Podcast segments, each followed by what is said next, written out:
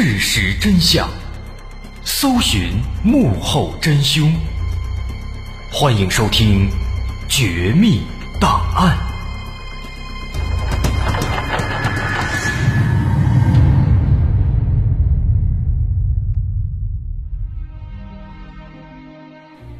还原事实，探索真相。欢迎继续关注《绝密档案》，我是大碗。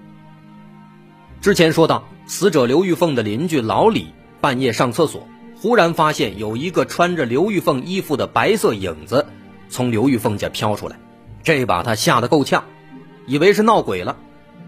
但我们知道，首先这个影子，他肯定不是鬼，肯定是有人穿着刘玉凤的衣服从刘玉凤家出来。那么这个人到底是谁呢？他为什么要去一个死人的家里偷穿死人的衣服呢？民警带着疑问再次来到刘玉凤家里。随着刘玉凤死亡，这栋房子也成为了一栋空宅子，里面的东西依然保持原来的样子。仔细检查之后，发现刘玉凤家的柜子果然有翻动的迹象，有几件衣服不翼而飞了，其中就包括那件白色的外套。之前警方在勘查时发现的那几十块钱也不见了。警方找到邻居老李询问更多细节，但是老李已经吓得魂不守舍，坚持认为是刘玉凤的鬼魂回来了。为什么这个老李他如此愚昧、如此迷信呢？这要说到一年前老李家发生的一个悲惨的故事。老李家原本还有一个小儿子，叫做小涛，但这孩子精神有问题。村里人都叫他傻涛，二十好几了，除了吃就知道四处瞎跑，别的什么也不会。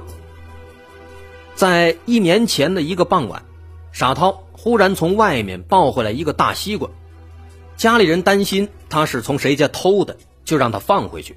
可不论家人怎么说，傻涛就是不听，一个人狼吞虎咽的把西瓜全吃了。然而就在当天晚上，大家都入睡以后。家人们却忽然被一声惨叫惊醒了。当他们来到傻涛的房间里，发现傻涛正在地上痛苦的打滚，还大喊着一些胡话。家里人七手八脚的把他抬上床，可他又滚到地上。就这样反反复复折腾了好几次，最后傻涛终于不动了，他就这样不明不白的死了。山里人迷信，也没什么文化。加上他本身就是个傻子，人们都以为他中邪了，因此也就没有声张。第二天一早烧了一些纸钱，接着把他给埋了，因此这件事儿很少有人知道。可在得知这件事以后啊，警方的头都大了。先是在吴家发现了尸体，然后呢又牵扯出了刘玉凤的丈夫和儿子被毒杀，现在。又发现傻涛的死，好像也有一些蹊跷。这是查案啊，还是摘葡萄啊？怎么还一来一串啊？这案件的突破口到底在哪里呢？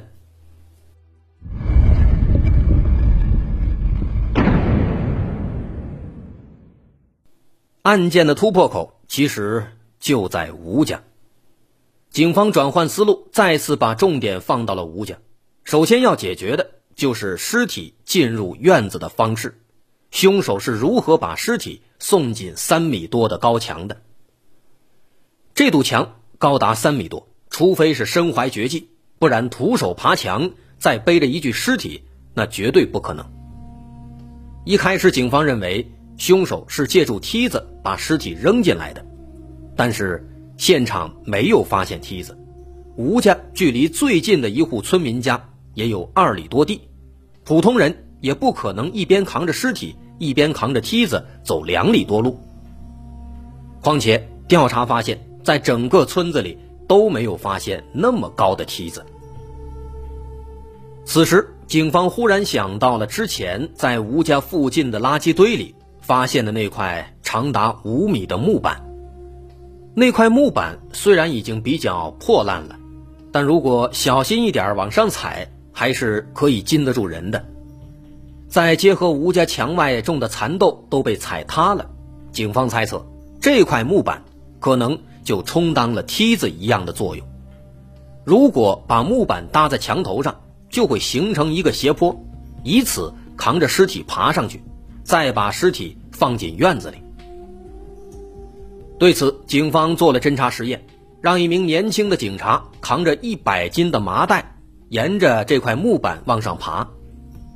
虽然角度比较陡，但如果力气够大，再借助绳索，还是可以做到的。爬上墙头之后，把绳索套在麻袋上，一松手，麻袋就借助绳索顺着墙头缓缓地滑到了墙根底下。由此，警方确认这。就是凶手的抛尸方式。虽然在抛尸之后，凶手把木板扔进了附近的垃圾堆里，在上面还盖了一层其他的垃圾，可能是为了不被人发现。但这块木板实在是太长了，太容易引起关注了。而且如此长的木板显然是提前准备的，这也就表示凶手对抛尸地点其实早有计划。就像之前分析的。这个人可能和吴家有仇，想以此嫁祸给吴家。于是，警方开始调查吴家的亲朋好友和各种社会关系，着重调查其中较为强壮的青壮年男性。毕竟，利用木板抛尸需要非常大的力气，只有强壮的男性才有可能做到。在一番筛查之后，一个非常熟悉的名字。进入了警方的视线，这个人就是周家国。原来啊，周家国和吴家其实有一层亲戚关系，他是吴老三的媳妇儿何丽芬的远房表弟，但这层关系比较疏远，两家也几乎不走动。再加上吴家人口众多，亲戚也非常多，关系比较复杂，因此警方之前在调查时。并没有查到这层关系，但周家国完美的符合警方所列出的条件：三十九岁，正值壮年，而且他身体强壮，之前还一个人上山偷木材，力气足够大。主要是村子里青壮年其实本来就不多，大多都出去打工了，留下的基本都是老人和孩子，和吴家有关系的青壮年本来就没几个。警方逐一筛查，最后只剩下了周家国和另一个吴家的侄子，这两个人符合条件。但一个致命的问题是，不论是周家国还是侄子，他们和吴家都没有仇。侄子最不可能，他和吴家的关系一直非常好，经常走动，有什么事儿了也经常来帮忙。那么相比之下，周家国和吴家。就陌生的多了，他们之间不怎么走动，但也没有什么矛盾，没有什么仇怨。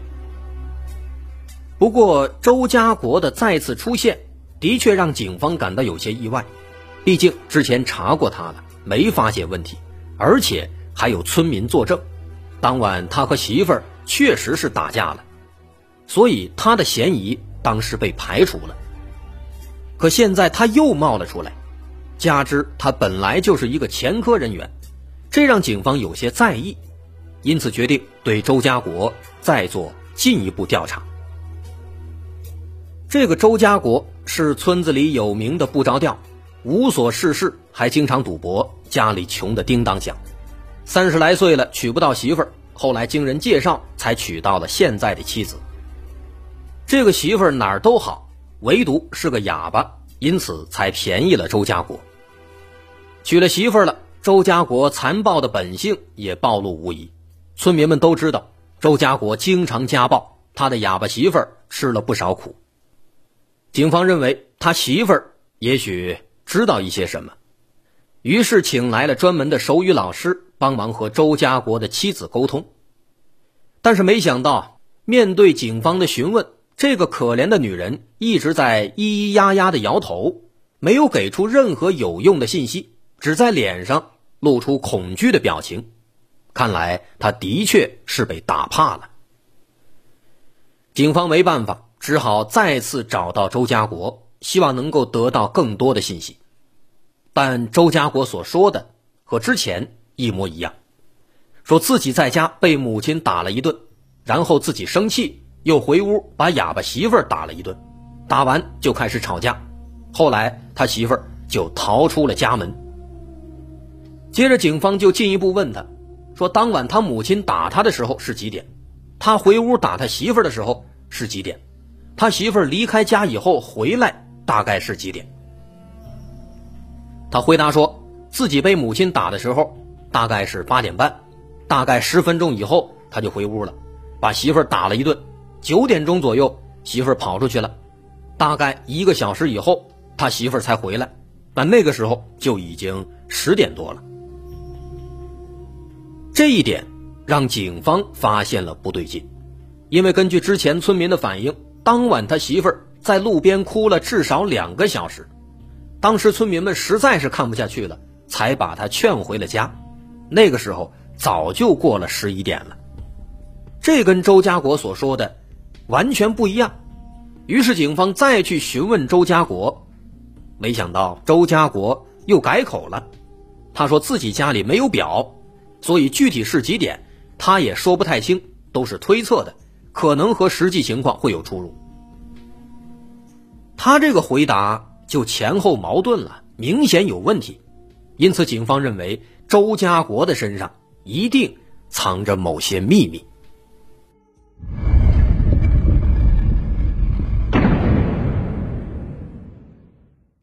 警方的猜测是正确的，在意识到周家国存在问题以后，警方再次找到了周家国的哑巴媳妇儿，向他哑巴媳妇儿表示，周家国确实存在问题，警方已经查出来了。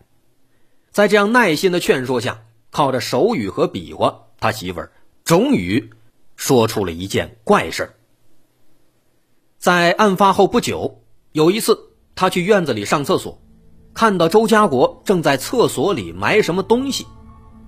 周家国看到他之后，二话不说把他给打了一顿，还让他不要对外声张。这个情况的确就非常可疑了。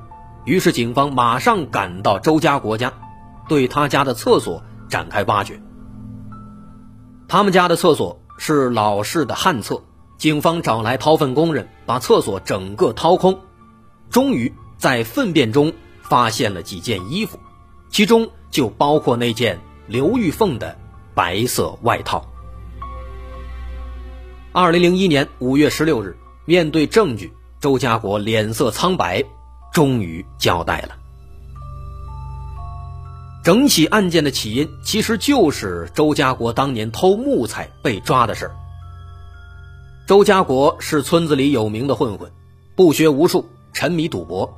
一九九九年十月，他趁着夜晚跑到山上的林场去盗伐林木，被护林员李旭平当场抓住。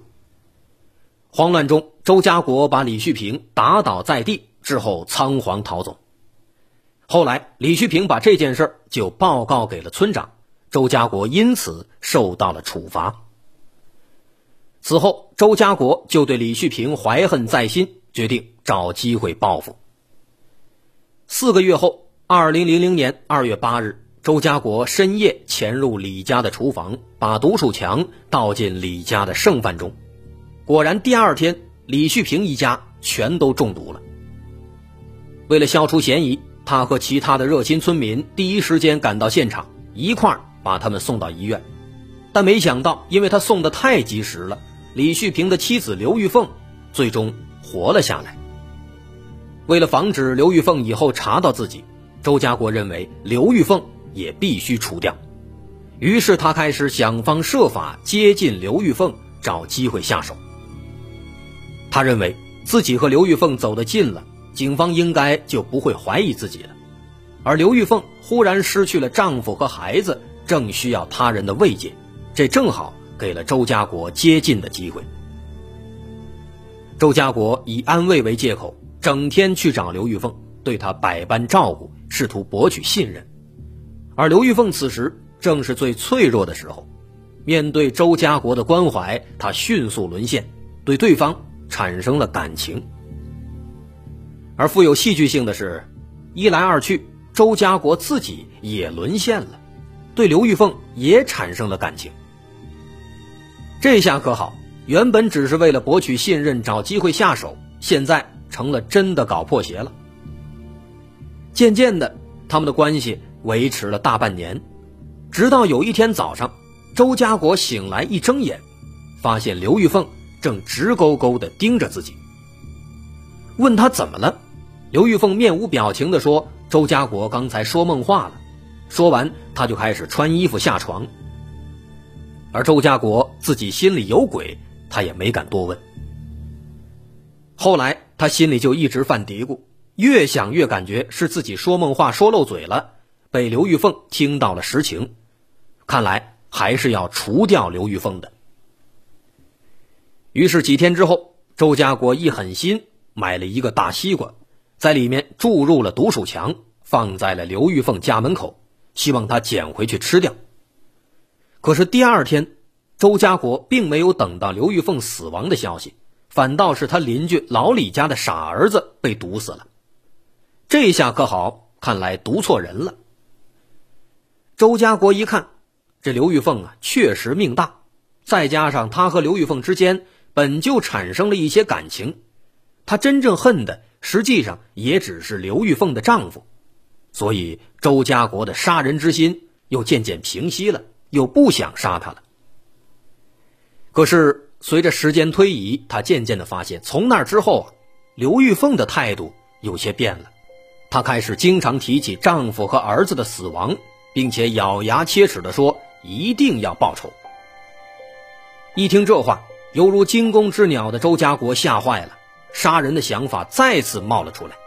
他终于不再犹豫，一定要彻底除掉刘玉凤。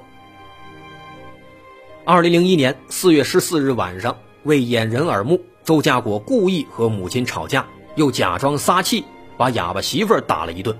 把他轰出了家门。之后，他熄灯，假装上床睡觉，接着又悄悄翻出墙来，拿着事先准备好的铁丝，来到刘玉凤家。他以偷情为借口，当刘玉凤正在脱衣服时，他拿出铁丝，把刘玉凤活活勒死。之后，他按照计划把尸体扔到了吴家。之所以选择吴家，并不是因为他和吴家有仇。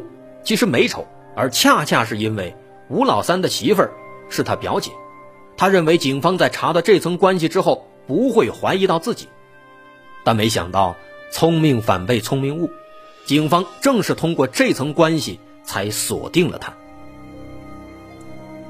至于老李在那天晚上看到的所谓的鬼，其实就是周家国，他实在没钱去赌博了，就想到了被杀害的刘玉凤。刘玉凤一死，他家没人了，就想着半夜去他家偷点值钱的东西卖掉。他知道刘玉凤的那件白色外套挺贵的，就把那件外套也拿出来穿走了，但却刚好被邻居老李看到了，还以为是闹鬼了。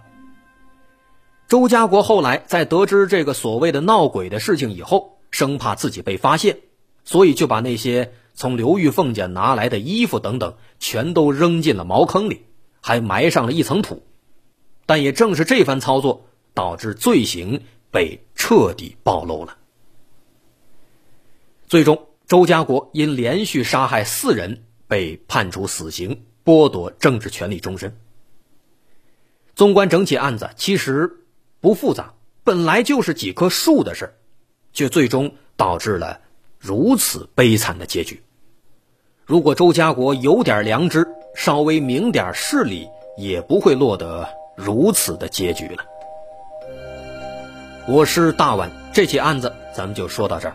如果您喜欢，欢迎关注我的微信公众号，在微信搜索“大碗说故事”，点击关注即可。